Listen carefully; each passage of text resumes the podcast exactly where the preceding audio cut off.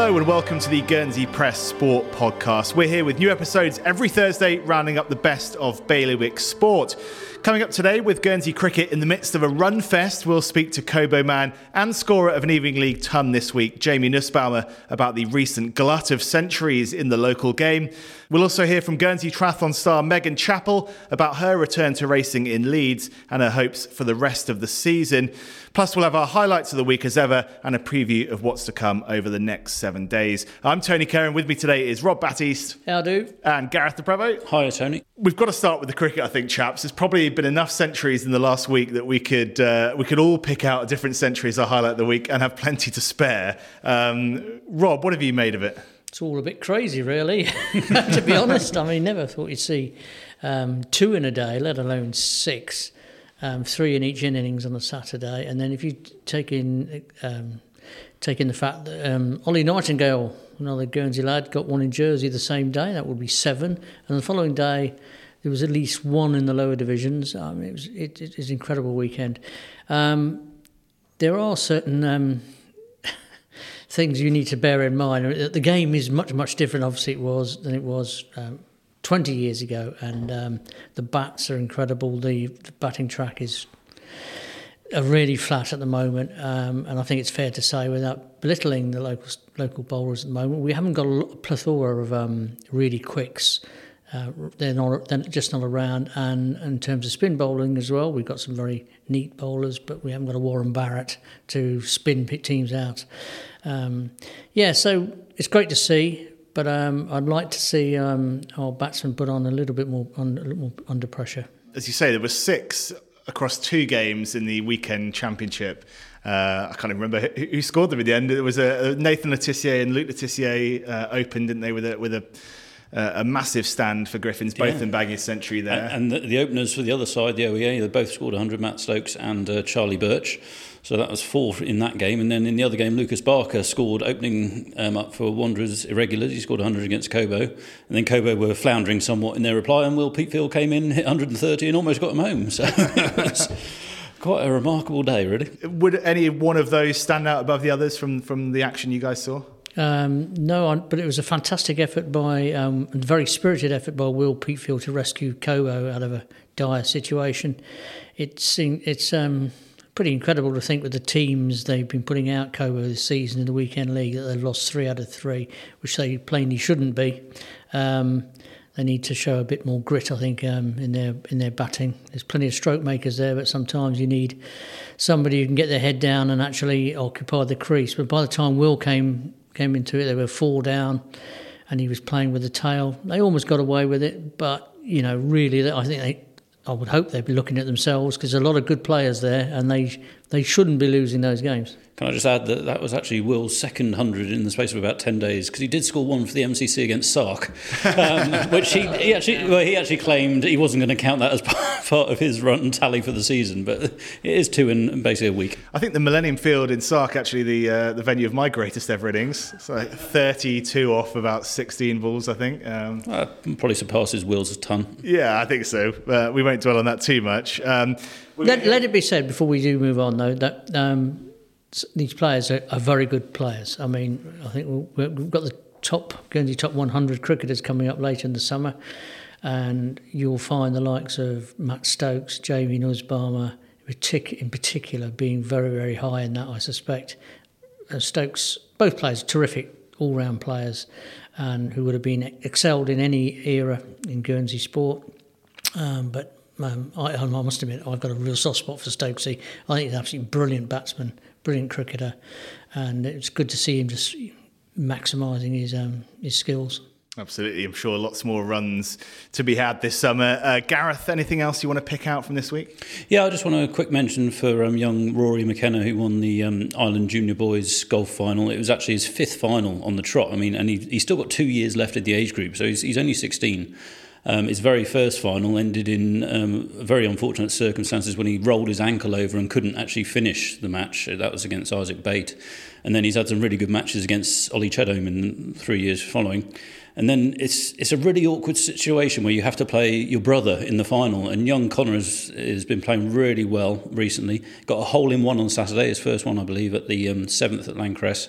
Um, and he did not play badly at all on, on Sunday, but Rory just showed how mature he's become now. He, he hit some fantastic shots, and his his one into 11, which is probably the, it's the hardest hole in the back nine at L'Ancresse. It's one of the hardest holes there. And it was one of those ones where there's a crowd round the green, and I was following, I was with Rory as he hit it.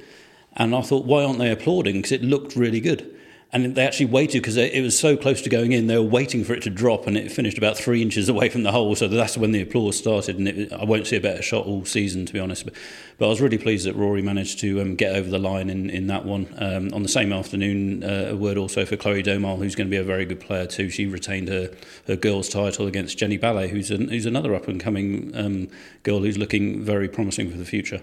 Yeah, fantastic stuff. Uh, I want to add a highlight too. Earlier this week, I popped down to the track, uh, the spiritual home, of course, of Guernsey football, where work has begun this week to rebuild uh, the iconic grandstand down there. And I think it is pretty iconic, isn't it? It's been there for, for more than a century. Um, but what really stood out, I think, was speaking to Hilary Sarr from Bells, obviously someone who's put in um, a huge amount of energy, love blood, sweat, and tears and money um, right. into that place. And yeah, just his his kind of clear, evident joy at finally seeing that blue uh, iron being ripped off the top there, and, and you know the, the, the work to rebuild it had begun. This this is what he told me. It's the atmosphere this, this ground creates that people like. All the memories of Murattis and, uh, and good Murattis are what was the atmosphere like. And it was electric. And even as late as six or seven years ago, we had a couple of big games here and the atmosphere is still there. It really creates a, a slight echo which creates uh, and close contact and many a person will be uh, saying how this atmosphere can't be repeated anywhere else in the island. Well, after 25 years of if there's a leak up there, who went up there to do it? I went and tried to stop the leak. And because you could never quite cure it, so I ended up uh, spending a lot of time uh, over the, trying to keep it dry for the spectators, even though the rust was creeping in. So yes, seeing it come down was a beautiful day for me. Yeah, and you can see some of the, the fantastic drone shots that, um, that uh, one of our photographers, uh, Pete Franklin, took uh, over on our Facebook page and Twitter at GSY Press Sport, and hear a bit more from Hilary as well. I mean, he is a football man through and through. And uh, Rob, oh. How, how, indebted should Guernsey football and, and Bells be for the work he's done down there? Well, Belgraves um, haven't enjoyed too much success in the last 10 years or so, but I mean, Hillary's um, record with the Bells goes back decades and decades. He's put so so much into that club. Absolutely lives and breathes it. Um, and it must be said, he Millie, his wife, is always there supporting him. Done fantastic things for the club as well. Um, and without Hilary's enthusiasm and um, well, you know, he doesn't accept no. He always cracks on, you know, and uh, he, he will he'll keep that go that club going as as long as he's around. Um, but it's good to see also that in recent years he's actually allowed others or encouraged others to sort of take real responsibility. And people like Andy Robert and Chris Lafriek and many others within beyond the in the background team are actually driving Bells forward now. And um, I think they're looking forward to a, a healthy future again. Well, that's the end of part one. Coming up next, we'll hear from former Island cricket captain Jamie Nussbaumer. Welcome back to the Guernsey Press Sport podcast. If you're enjoying the show, why not give us a rating or a review on whichever platform you're using, uh, or give us a quick plug on social media. It all helps to spread the word. Uh, now, back to cricket. And as we've been saying, it has been a, a pretty remarkable week in the local game. Gareth and I popped down to the KG5 earlier to speak to a former Island captain and Cobo man, Jamie Nussbaumer. Uh, we got onto a few topics, including his comeback from injury, uh, what Guernsey cricket is getting right at the moment, and his own interinsular ambitions. But I started by asking whether he's seen anything like the last week in local cricket. No, I'm not sure anyone can, to be honest with you. Um, it's hard to think of a season where there's almost been six centuries in the season on weekend cricket, let alone six in one day. So it was just a bizarre day, and um, you know, just when you thought it was over, Will pops up with 130 out of absolutely nowhere, and you've got your sixth century of the day. So it's no, it's just been quite incredible. But you know, there's been hundreds in the evening league as well. I know Lou obviously got one against us the other night. Um, one of our youngsters, Louis Steyn, in the third division the other night got 100. It just seems, uh, yeah, people are really cashing in at the minute. and you popped up as well with one this week. Uh, talk us through that. Was that very much in the mould of the centuries that have been scored so far this season? uh, yeah, obviously I was delighted to, to get on, on the board uh, this week. Um, you know, it's been it was kind of on my to-do list throughout my cricketing career. Try and get an evening league hundred, so it's great to do that. Um, it's just one of those nights that you know, as, as, a batsman, you know, are far and few between. Where you get to the crease, things start hitting the middle of the bat, and um, I, was kind of off and running quite quickly. And when I got to about 50 or 60, quite quickly, I thought, wow, you're never going to get a better chance than, than tonight to get that first hundred. Just kind of knuckle down and uh, suck up the deep breaths as I started to tire, and uh, yeah, try and get to the end. And thankfully, I, I did with a delightful nick for four over the keeper's head. yeah, look, and quite a special moment as well as you come off to, to pick up Albie, your son, and to, to score a century in front of him. I don't know how much you'll remember of it. yeah, that was really nice that him and you know Chloe and, and young Imi were there as well. I mean, he's absolutely obsessed with what he calls bat ball at the minute. He just absolutely loves it. So uh, it's not been forced on him. He just, I think he just sees you know all the big boys playing bat ball, and uh, he just wants to be part of it, and he's he's loving it. He'll, he'll, even sit with me for ten minutes and watch the Test match quite quietly. So uh, yeah, the signs are good there. Fantastic, and yeah, I mean, just in terms of this glut of centuries, then what what do you put it down to? Oh, I don't know. To be honest, I guess I guess it's a mixture of things. Obviously, in the weekend league, when we're playing on grass, you'd have to obviously complement the pitches and say they're obviously good batting pitches. You know, the, the college. I know games are being played between the college and, and the KG5. We're sat at the KG5 now, and you know the outfield looks resplendent, really, in the sunshine here. Um, and I guess you know you're probably getting a group of guys now. Um, you know the likes of Lua, Will, who are kind of getting to their mid to later 20s, even up to maybe 30, are just maturing as batsmen, knowing their game better, and um, just just really knuckling down. And perhaps in previous seasons when they might have given it away, they're, they're kind of now more patient, know their game better, and just knuckling down and going on and getting those big scores. Do, do you think it's a sign that the batting is in rude health, or that the, the bowling perhaps is weaker than it has been? No, I think it'd be harsh on the batting to criticise the bowling. Uh, you know, it's always that it's that balance, isn't it? You, uh, I, th- I, don't think the bowling's any weaker than in previous years. You know, a lot of the bowlers who have been round the last four or five years are still playing this season. So I wouldn't necessarily say so. I think it's probably a, a pat on the back to the batsmen, really, because you know, going back over the years, there just haven't haven't been that amount of centuries. And you know, after that weekend, um, people have just cashed in, and you know, hopefully, well, not against my bowling, but hopefully it continues as the season goes on. And the guys say plenty of runs in the bank for that that inch on the 23rd of August now. Yeah, absolutely. And there's a nice variety as well, isn't there, to the stars of batting on display, particularly in you know amongst the guys that have got to 100 you know, from the sort of classical stroke making and sort of solidity of yeah, I was going to say of Tony Kerr, yeah. um, of of, yeah, of Matt Stokes, and then you know Lure obviously sort of plays every other shot with a reverse bat and, and does it so well. Um, yeah, what what do you make of the way they those guys in particular go about their business? Yeah, I mean, I was I witnessed Lure's century firsthand against us, and it just one of those innings where just everything everything was out in the middle of the bat. You know, he just wherever we bowled to him, he had an answer. As you said, playing all round the wicket. Um, he's just very hard to bowl to. Stokesy, I mean, obviously got that double hundred amazingly not so long ago, and then you know followed it up with another hundred. I think everyone everyone's aware of what a good player Stokesy is, and he's just a natural timer of the ball. You know, everything's classical, just plays through the V, just hits the bad ball. Um, whereas someone like a Lure will look to probably dominate you a bit more and play a bigger variety of shots and then the other end you got the sloggers like me you just try and get away with what i can and uh, yeah sometimes it works sometimes it doesn't i want to know what was going on in the conversation between you and deck on um, tuesday when deck's first scoring shot brought up the 50 partnership which shows that you were basically nicking all the strike. Yeah i think i must have learnt from Frithie on that one i think. He was always very good at uh, calling one on the last ball of the over. Yeah it's just one of those things you're just kind of in the moment you're not even really thinking about it. Um, yeah i couldn't even yeah you don't even realise that you've taken all the strike, and then come the end of the innings, I was almost struggling to get on strike, and I was starting to think, oh God, I, you know, I haven't come all this way. Am I going to fall short almost? Then, yes, I think I think Rob said in the paper I didn't face any balls in the penultimate over, and then Furby faced the first few in the last over, and I still needed three. I was thinking, oh God, I'm going to just have to go for it now and see what happens. So yeah, I was quite relieved to get over the line. I don't know if anyone else has changed their gloves quite as much in an evening league hundred. Now, is that ner- was that nerves or was that just because it's well, no, no, it was a few things. It was hot for a start.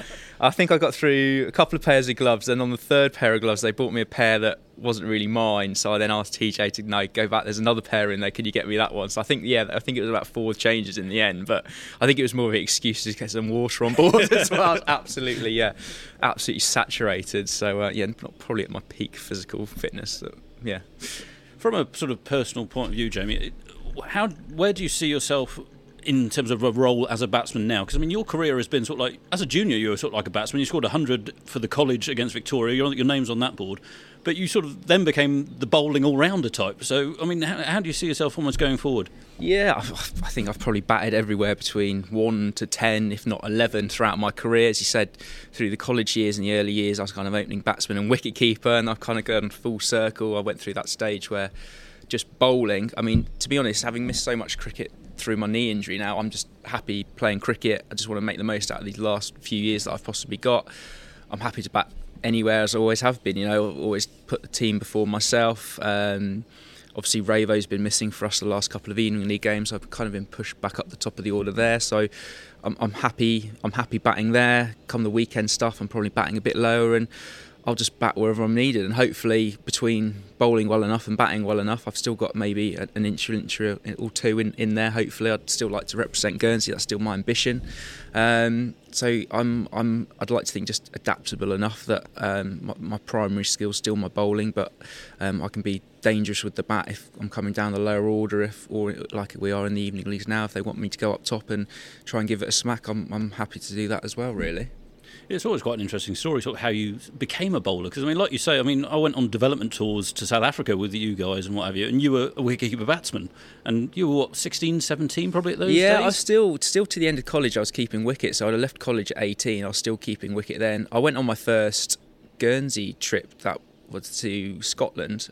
I went as a batsman, backup keeper on that trip. But having said that, that was kind of the changeover because I wasn't really a keeper at that stage. I just started bowling. I think that was that was the kind of Jack Birkinshaw time, and I don't know. I just got to that point. I think I kept growing and growing, and I'd probably bowled a bit in the nets. I think I bowled a few in. I started bowling in the Legends down yeah. at La Mare de Carteret there. a bit too quick for our wicketkeeper. it just went from there, and I think you know. Then suddenly I'm playing. I'm filling in for the first team. Stu throws you the ball. You get a couple of overs goes quite well. The next week you get a couple more overs, and then suddenly you're opening the bowling, and it's like, where did this come from, sort of thing. So it just naturally happened. With once again, not really, not really being planned. I don't think um, I have a plan to say, right, I'm going to stop keeping wicket. I'm going to start bowling now. It just kind of the keeping drifted, and I started bowling more, and I became more valuable to probably Cobo at that time as a as a bowler than as a wicket keeper. So I think probably with Matt Oliver at the time. You know, before Matt, we had Justin Furbrush. So actually we two really good keepers for probably I don't know 10 15 years though. So that probably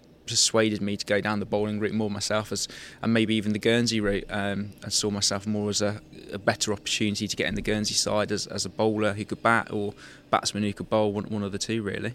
Did you sort of realise how quick you could bowl? Because I mean I, I, mean I used to go to nets with the, the Cobo first team even though I wasn't sort of a regular in that and I remember facing people like Blaine Carapul and Chris Mohandle, who were sort of decent, medium fast bowlers and what have you. And I just remember you suddenly started bowling just off a few paces and what have you. I thought, that's hitting the bat harder than anyone else. Um, and obviously, you've shown in your Guernsey career how quick you can be. I mean, did you even realise that until sort of quite late? Or I've never really. I think it's harder to judge it when you're bowling. I think it's easy to see someone bowling and go, "Well, that was quick." When you're bowling, I think there's only been a couple of times. I remember Sus- when we played the Sussex Academy at Blackstone in Sussex, and it's a quick deck. And I remember that day thinking, "Well, this is like Kimbo was probably on near enough the 30 yard circle there," and he, he, even he said, "Like that's coming through," sort of thing. So there's the odd occasion where you're in a really good rhythm. And you just feel it's going through nicely. Other times you feel really sluggish. You think, God, it feels a lot slower than what it actually is. I think the one thing over my career people have always said is I bowl a heavy ball, so it hits the bat hard. And I think even now I'm, I'm nowhere near as quick as I, I, used to be. I still try and hit the pitch and you know hit that bat hard. Um, and that that's it really. It just it's all effort. I, have much shortened my run up a lot now. Um, it's just you know just I've always just put in hundred percent really and just try to. Yes, bowl in a good area, but just try to hit the, the pitch hard and make life difficult for the batsman. And when it comes to sort of 50 over stuff, when you've been playing international cricket, certainly down in um, Malaysia, I remember well you bowled some really good spells down there. Um, you've almost specialised in death bowling. I mean, you'd, you'd, open up, and I remember one game you bowled a side out for about 60 odd, but um, certainly probably the best spell I ever saw you bowl was as, as a death bowler when we were in trouble um, down in Malaysia one time. Um, is that something you worked hard on, or is it sort of a, a natural skill that just held you, held you in good stead? Yeah, I mean, once again, it's trying to find that niche in the side. You've got to try and find a, you've got to identify, especially as a Guernsey side. And going back then, we had a really strong side. You know, you had Stew, Gritchie, Sav, Frithy, Ami. You had a really strong side. So you're always looking for that hole in the side of right, what role can I fulfil? And to be honest, I've never liked opening the bowling. Still to the day now, even in the evening league, I hate bowling with a new shiny ball. I find it slippery. I just I do it because I have to.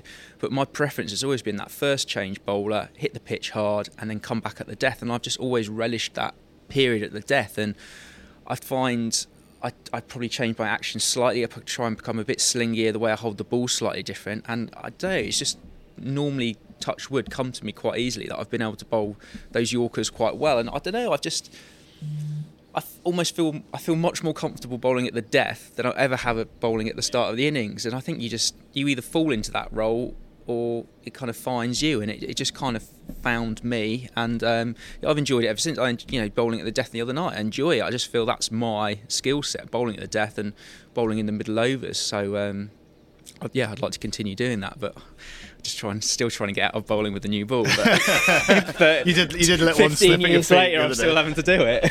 I mean, to be fair, looking out you know, from the boundary, you look like you're getting it through as well as anyone at the moment. Um, you know, you talk about eyeing up maybe one or two more interinsulars uh, if the body allows, um, or where, as the body allows. Um, do you still see, you know, the, the, bowling can be a you know major factor for you in, in terms of um, yeah contributing there? Yeah, in, in all honesty, I wasn't at some points I wasn't sure if I was going to play cricket again, having come back last season after two full years out because of my knee to play cricket as a batsman. That seemed to go well, although it was I was still struggling. My body was still adapting, and then the aim this season was to slowly get into it, try and bowl, see how it goes. And to be honest, it's gone a lot better than I thought. Um, so that that's great. Um, probably bowling a lot more overs than I thought I would, um, but once again, that's good. The next stage is yes, I'd like to take it from here, but I know myself. I need I need to get fitter. Um, cricket probably for me at the moment. I love it to death, and yes, I definitely want to play for Guernsey. But you know, as life goes on, it doesn't suddenly. Become, when I was in my mid twenties, it was a be all and end all. I lived, breathed, and you know, cricket. That that was my my true love. Obviously, now with the three kids, married, job, it becomes slightly different. That almost I can enjoy my cricket a bit more. You know, the other stuff's my priority now, and then the cricket comes after that. But as I say, this season's gone better than expected so far. Um, hopefully, I'll be in contention come the end of the summer. That's definitely my, my goal, and then. Yeah, I'll still be around next season. It'd be great if things could go back to normal. I'd love to get back playing in the Channel Island League again. Um, hopefully, there'd be a Guernsey tournament to work towards.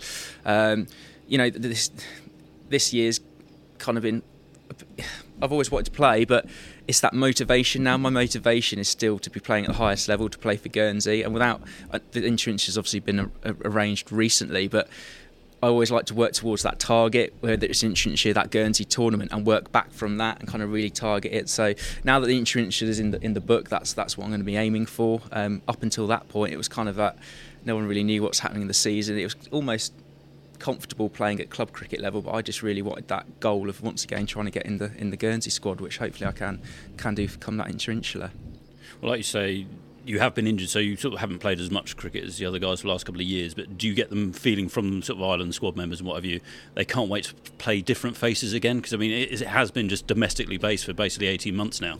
Yeah, definitely. I mean, it, it's we got good club cricket over here, but it does become a bit repetitive. You know, it's the same faces between evenings and, and weekends. That's where we really miss the Channel Island Leagues. I think everyone raises the bar when it comes to that. You get that competitive edge, obviously playing the, the Jersey lads, and it's also a good measure of your skill set because you get to see the top Jersey players, the ones who do play in Jersey and you measure yourself up against them and you, you, suddenly gauge right how far off are we here you know what's our team shaping up like for the you know the next time we play them how are they shaping up um, so, yeah, I guess there'll be an element of mystery when um, when yeah, we get into I mean, that into in August. Definitely. I mean, I, I imagine we'll probably know 80% of their side. It's still going to be your, your Stevensons, your Jonty Jenners, you know, Corey Bissons, um, but they might have one or two new faces. But so so might we because um, you know your likes of you know Bish have come on massively. Um, you know Lucas has been in and around the last few years. Um, scored a lot of runs this year, so then he's pushing for a spot.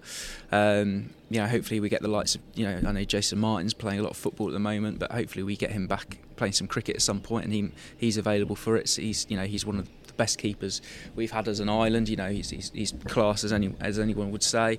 Um, so yeah, I think you're, you're, the squads are probably going to be 80% similar to how they've been in previous years, and there'll be new faces looking to push their way in. Really, um, just sort of looking a bit more to the future. Is there anything you think sort of Guernsey cricket could improve on or change to help sort of perhaps looking more towards the island squad, but to, to help develop more players and have an even bigger sort of pool of players to choose from?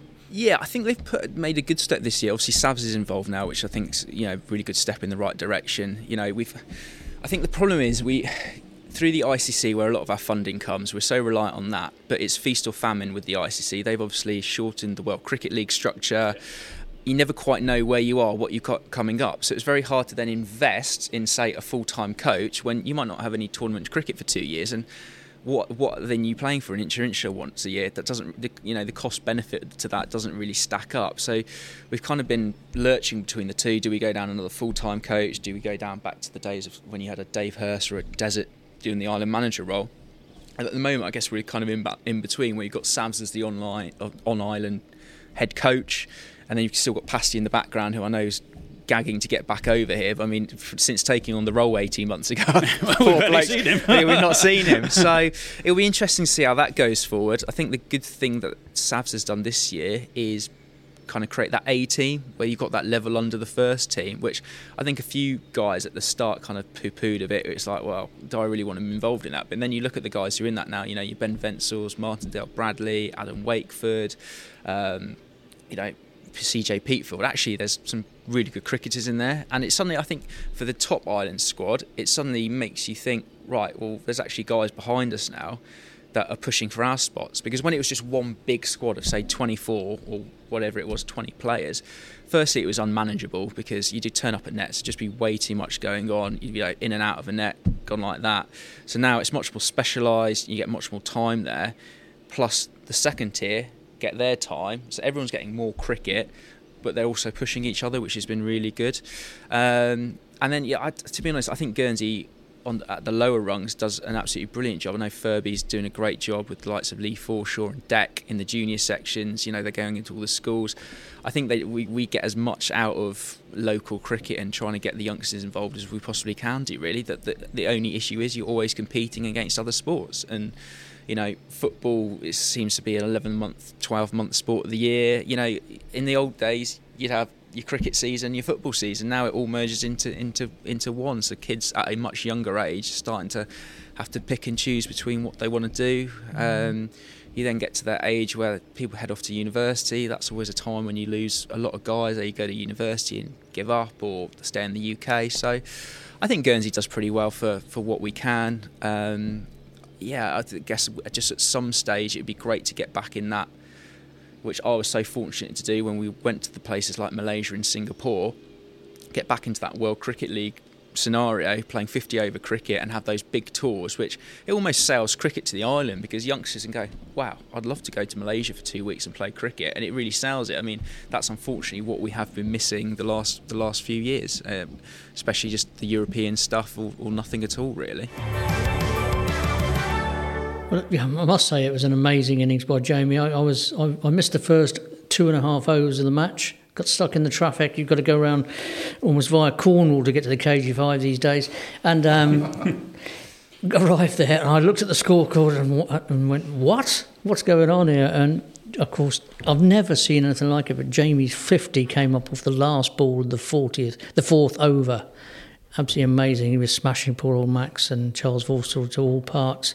Um, it's incredible when you think you look back at you know the old scorecards, even League scorecards of the 60s and 70s, and particularly in the 60s when the grass was very much longer and the boundaries were perhaps a bit longer in some areas. You know, a, a, a score of 60 or 70 often won the day. You know, but you know 197 as it was originally um, before it was reduced to 190 on after the umpires checked the books. I mean, it's phenomenal scoring, and um, I wish I'd played with these bats. I must have. I mean, these bats really are incredible. You get full value for your hit these days. Yeah, that, that outfield is absolutely flying at the moment. yeah, you only need a little, little nick to get a four. If you beat the field, you're basically getting four these days, unless it goes over the top for six. But yeah, I mean, like Rob said, Jamie's innings certainly at the start it was it was one of those where you just keep checking the scoreboard, thinking is that can't be right because they were so far. I mean, to be honest, Cobo should have scored 230. With the start they had, they were about 100 odd off eight overs, and they should have scored 230.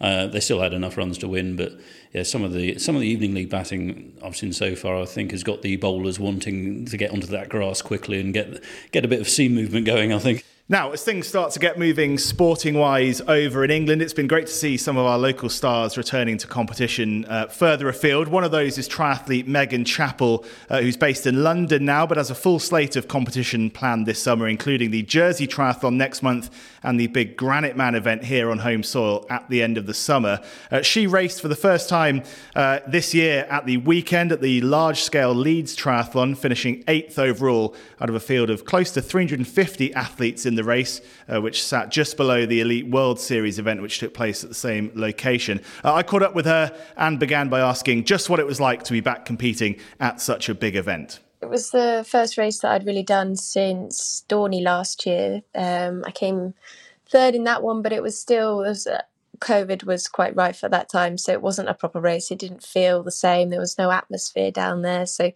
Leeds was just a real great race for that respect. It, it felt like a racing is back, which was so nice. Um, so yeah, I, I travelled down on the Saturday. It was it was a bit strange because I was everyone from Guernsey wasn't able to go because um, there's still restrictions. So I was I went down on my own and didn't really know anyone. So that was a bit strange from the start. Um, I was very nervous. I think having not raced for a bit properly and I've been putting in some really hard training recently. So I really wanted it to go well, and I think just putting more pressure on myself.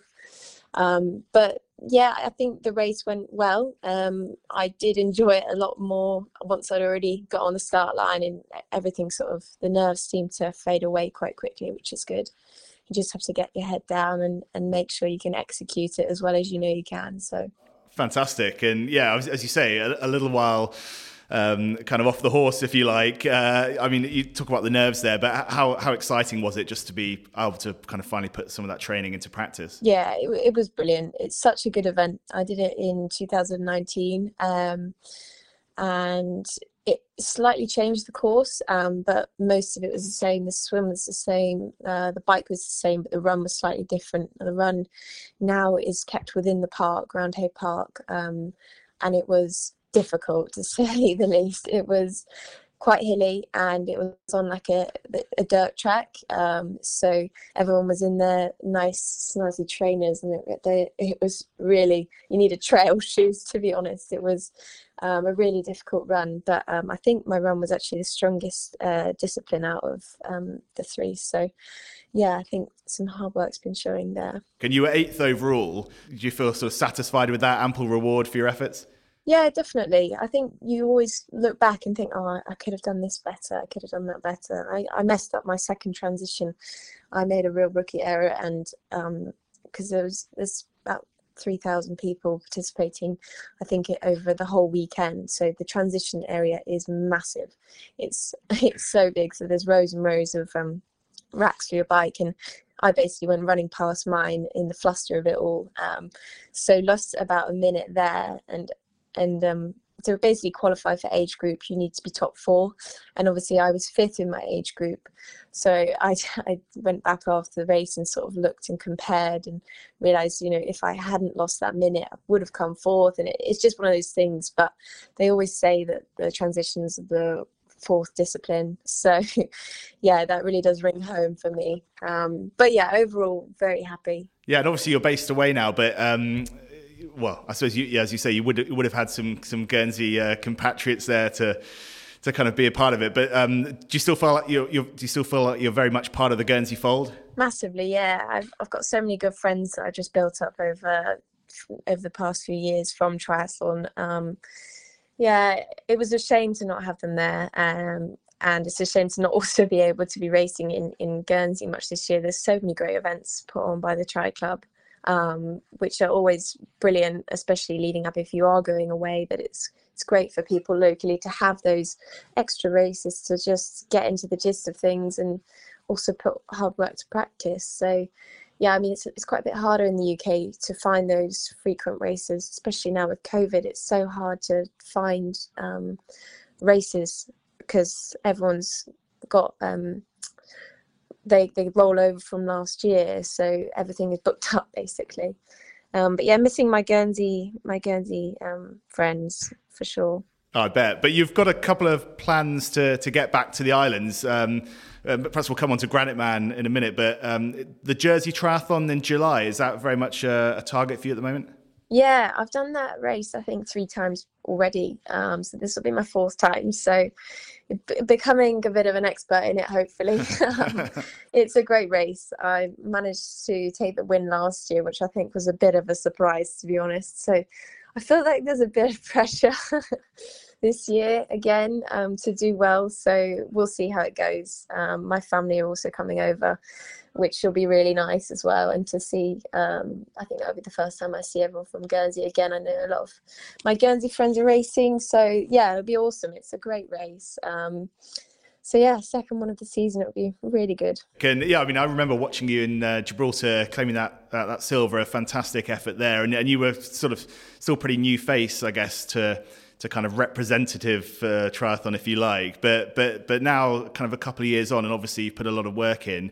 Um, sort of very much the the island front runner. Does does that bring a bit of extra pressure, as you say? Has that sort of changed, or have you had to sort of change your mentality to to kind of adapt to that position? Yeah, I suppose it does. Um, you always put so much pressure on yourself as well.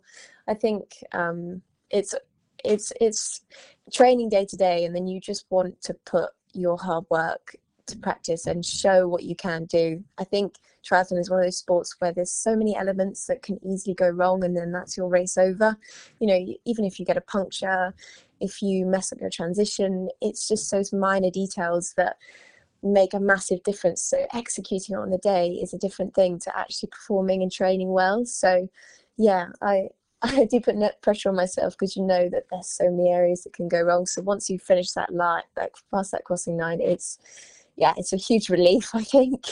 And what, what's it been like for you? Um, I guess coming into the sport a few years ago, uh, could you have sort of foreseen that you'd you'd be in this situation where you you'd be taking it kind of so seriously and and and having these kind of fantastic results um, sort of within reach, if you like? No, to be honest, I never expected it. Um, I think I did my first triathlon with Try a Tri um, probably when I was 19, I think, and now 24. Um, yeah, I think the, the, amount I've developed and progressed over the last sort of four or five years is, yeah, more than I'd ever would have imagined. I think, you know, I don't get me wrong, I have put a lot of hard work into my training, and um, that definitely pays off when you do have that consistent training. So, yeah, it, it has been a bit of a surprise, but don't get me wrong, it hasn't been easy to sort of see these in improvements and stuff. Yeah, and I gather you're working with uh, with Josh Lewis, who's um, obviously Guernsey's sort of leading male triathlete and and a, and a coach now. Um, what's it like to work with him? How, how, much sort of benefit are you getting from from his um, I guess yeah, his expertise. Yeah, I mean it's brilliant. So it's it's Josh and another one of his teammates from um, in Wales. Iestyn, his name is. Um, so they're both incredible athletes. To have that sort of mentoring and coaching um, is brilliant. To be honest, I haven't really been coached over the last four years. Alan Alan Murray's always helped me out a lot, but um, to have a, a, proper coach now, it, it, has clearly shown to pay off. So yeah, they're they're always um, a quick phone call away or a message away to, to help with anything really, um, whether it be you know, the, the most recent thing is they're helping with me with my bike setup, um, and yeah, it, it's just so beneficial to have them um, to there to answer any questions when you need them. Yeah, and is it quite nice, obviously, for, for to be working with someone like Josh, who's obviously from Guernsey as well, um, and and based away now too. But um, yeah, to to I guess have that sort of understanding of where you're coming from um, in terms of experience and and and sort of taking, well, making the move from from these local events to to the bigger stuff in the UK. Yeah, massively. I think he he, he just gets it as well. He he's obviously a Guernsey athlete, and made made his move away as well. So obviously, you know, he's he's a different kettle of fish. He's a pro athlete, so it is his life really. He trains and um, coaches. Obviously, that is all consuming. So, um, but yeah, it to uh, look up to him for sure um, for you know guidance and and expertise is is amazing, really. And I mentioned uh, the Granite Man. That's the big event in the local calendar uh, this season. I guess a, a, yeah, a particularly sort of unique challenge in terms of Island Triathlon. Are you going to be on the start line for that? I will be, yeah. So I, I think I entered in 2019, um, but after the Island Games, I actually got a stress fracture, so I had to take some time out, and that overlapped with um, the Granite Man that I had entered. So my entry is rolled over from then. Um, so yeah, it'd be really good to race. So I've only done 170.3 before. Um, so yeah, it's quite iconic, I suppose, in Guernsey. It's, it's I've always seen it. it looks like a brilliant race. So yeah, look forward to that one too. Some a longer racing at the end of the year as well. It's just a bit of a finish off for the season. Guernsey triathlete Megan Chappell there. Uh, fingers crossed that travel restrictions allow her and the rest of the Guernsey athletes coming from here to get across to Jersey next month. I mean, certainly, yeah, the, the, the travel restrictions are, are, seeming to be sort of slightly rowed back at the moment. The COVID rates um, in parts of England uh, are, are sending us moving in the wrong direction, which, well, it'll be a concern not just to individuals, but to some of our big sports teams. Um, certainly, Tony. Um, I can imagine the people at Raiders and Guernsey FC are alarmed at the potential thought of um, more restrictions being brought back in, and the fact that um, we may well have quarantine reintroduced in Guernsey, and, um, and, even the thought of having you know having to produce negative tests on arrival. Because if that is the case, going um, at the end of the summer. Uh, can, I can't really see um, either of the teams um, playing in the UK leagues, which would be an absolute disaster after the last season and a half we've had. Um, but the signs aren't good, that's for sure. And so let's hope the UK can get its act together and um, something can be um, sorted on that front. Yeah, because I mean, GFC in particular made quite a sage decision in the end, didn't they, to to basically call it call it off before it had begun.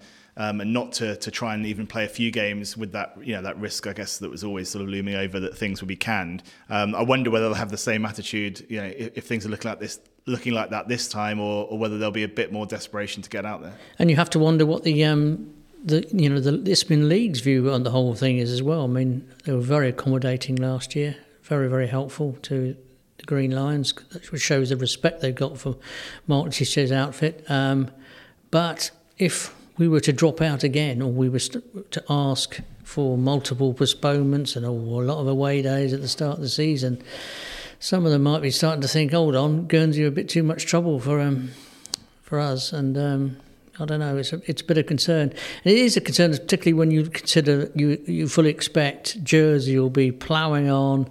Jersey Bulls will will go ahead and play their full season. The Jersey Reds will do as well because of the slightly easier um, attitude to um, travel over there. Um, we seem to be very very um, touchy on this, you know, and um, understandably it's worked well so far, but any sort of restrictions, um, it could be very damaging to the projects. Before we go, we'll have a quick look ahead to the weekend. But first, um, Rob, Guernsey Sport um, is mourning the loss of another true character. Yeah, it's incredible. You know, the last month has been awful for our Guernsey Sport. We lost some real characters and some really important people.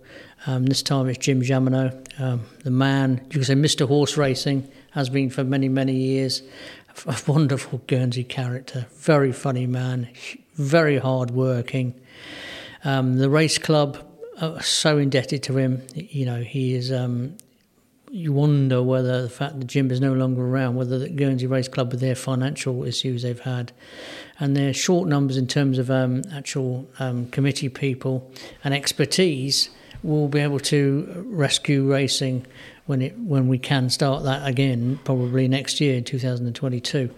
Um, Jim had so much knowledge, and he spent so much time down there, you know, and um, very sad, and because he's one of the great Guernseymen, and there aren't many of those around.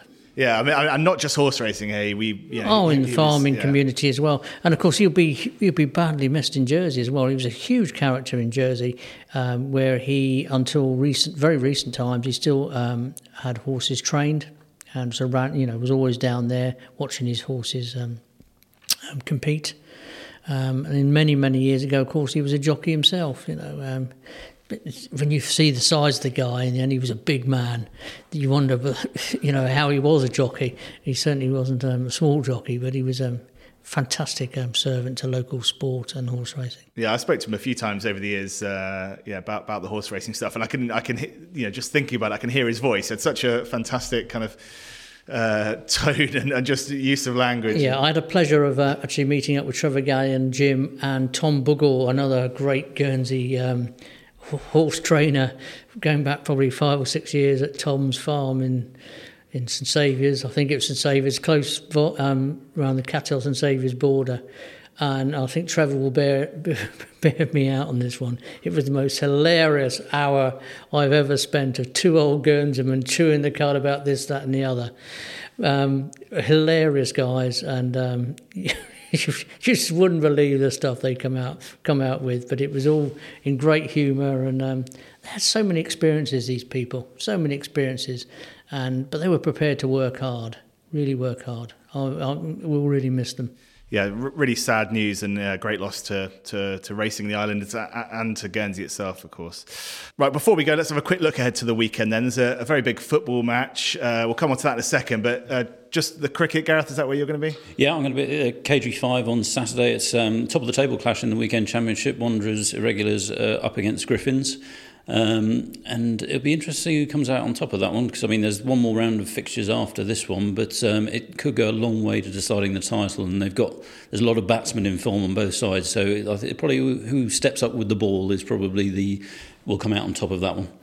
Who will get the hundreds this weekend? At a guess, um, probably a Letitia of one one calibre. Um, but I wouldn't be surprised if um, in 50 overs at the KG5, if it's a nice sunny day, it could be 300 plus chasing 300 plus. And the first team football season uh, finally draws to a close on Whoopee! Saturday. uh, the Guernsey FA Cup final at the Corbett Field. I think I'll be setting off at about 8 a.m. to get to that one on time, having got there just after kick off at the Jeremie final last week. Um, Rob, what's your feeling about this one? Well, there'll be a lot of traffic outside the Corbett Field, um, coming down from Capelles down to the ground, or coming the other way. You can rest assured. Um, Helicopter's probably the best way to It may there. well be, yeah. Um, yeah, it's um, finally the end of the season, um, FA Cup for time, and um, Sylvans against St Martins, repeat of the game from six years ago, which Saints won 3 1. I was looking back earlier about the, the, top, the team they had out, and to be honest, I was amazed that they won the, won, won the competition with the team they had out. Um, um, only a couple of survivors from that uh, Chris Lanuri and um, Zach Chatterton. Um, they've got a few missing this weekend, Saints. So there's a there's a foot in the door there for Sylvans, who've held them three times this year, twice in the league and once in the Jeremie. They're actually still level at 90 minutes. Um, as I say, much depends on Kyle again. You know, you know if they can get ahead, they've got a chance. But as I say, Saints take some. They've got the bit between the teeth. Um, Martin de Gare calls them a runaway train. Well, they, I'm not sure they're a runaway train, but they're certainly a very, very strong locomotive, that's for sure. Um, potentially, dis- it could be a derailment, um, but um, as I say, I think it would require um, a, a couple of Kyle specials to um, to do that. And while we're on the football um, um, um, topic, um, I believe you know it's good to see that Manzur really got the getting stuck into trying to to, to continue next season with a very positive um, social media um, campaign this week. Have you signed up? Um, no, I think I'm a bit past that. But I, um, but one thing I have picked up, I'm not sure it's 100% true, but the, the rumours are that Craig Young it will not be part of the Manzur team next year, um, who was their captain, of course.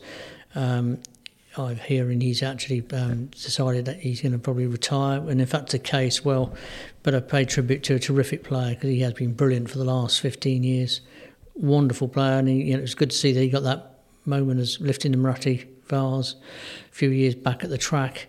He really was, you know, whether it was at North, Guernsey, or Bells, you know, he was just all action, great heart. Um, and um, never say die. You know, even this past season, he's played most of these games with absolutely busted knees.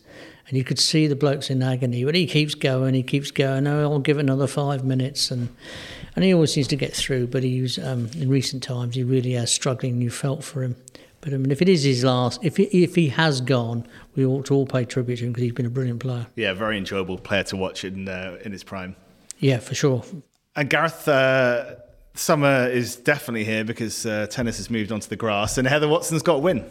For, for, the first time since February, we actually been waiting on a Heather result, and it came through that she won, which was it's just nice to see her back. But no, hopefully now that um, it is a grass court season and she's back on sort of home soil, as, as in Britain. Um, she might get a bit of a run going with um, a few tournaments over the coming weeks, but you know, it's certainly nice to see her back on on the winning streak. Yeah, so one to watch over the weekend. Uh, yeah, lots going on. Then we'll have uh, well, I'll be there on Saturday at the FA Cup final with the camera, so we'll have some highlights from that. The Corbett Field it kicks off the FA Cup final at three o'clock. That's right. This yeah. one. Uh, so watch out for that. Um, yeah, busy one, as I say. We'll be back next Thursday uh, with another roundup of everything that's uh, important and worth talking about in local sport. Uh, for now, though, thanks very much, guys. Uh, enjoy the weekend. Cheers, Tony.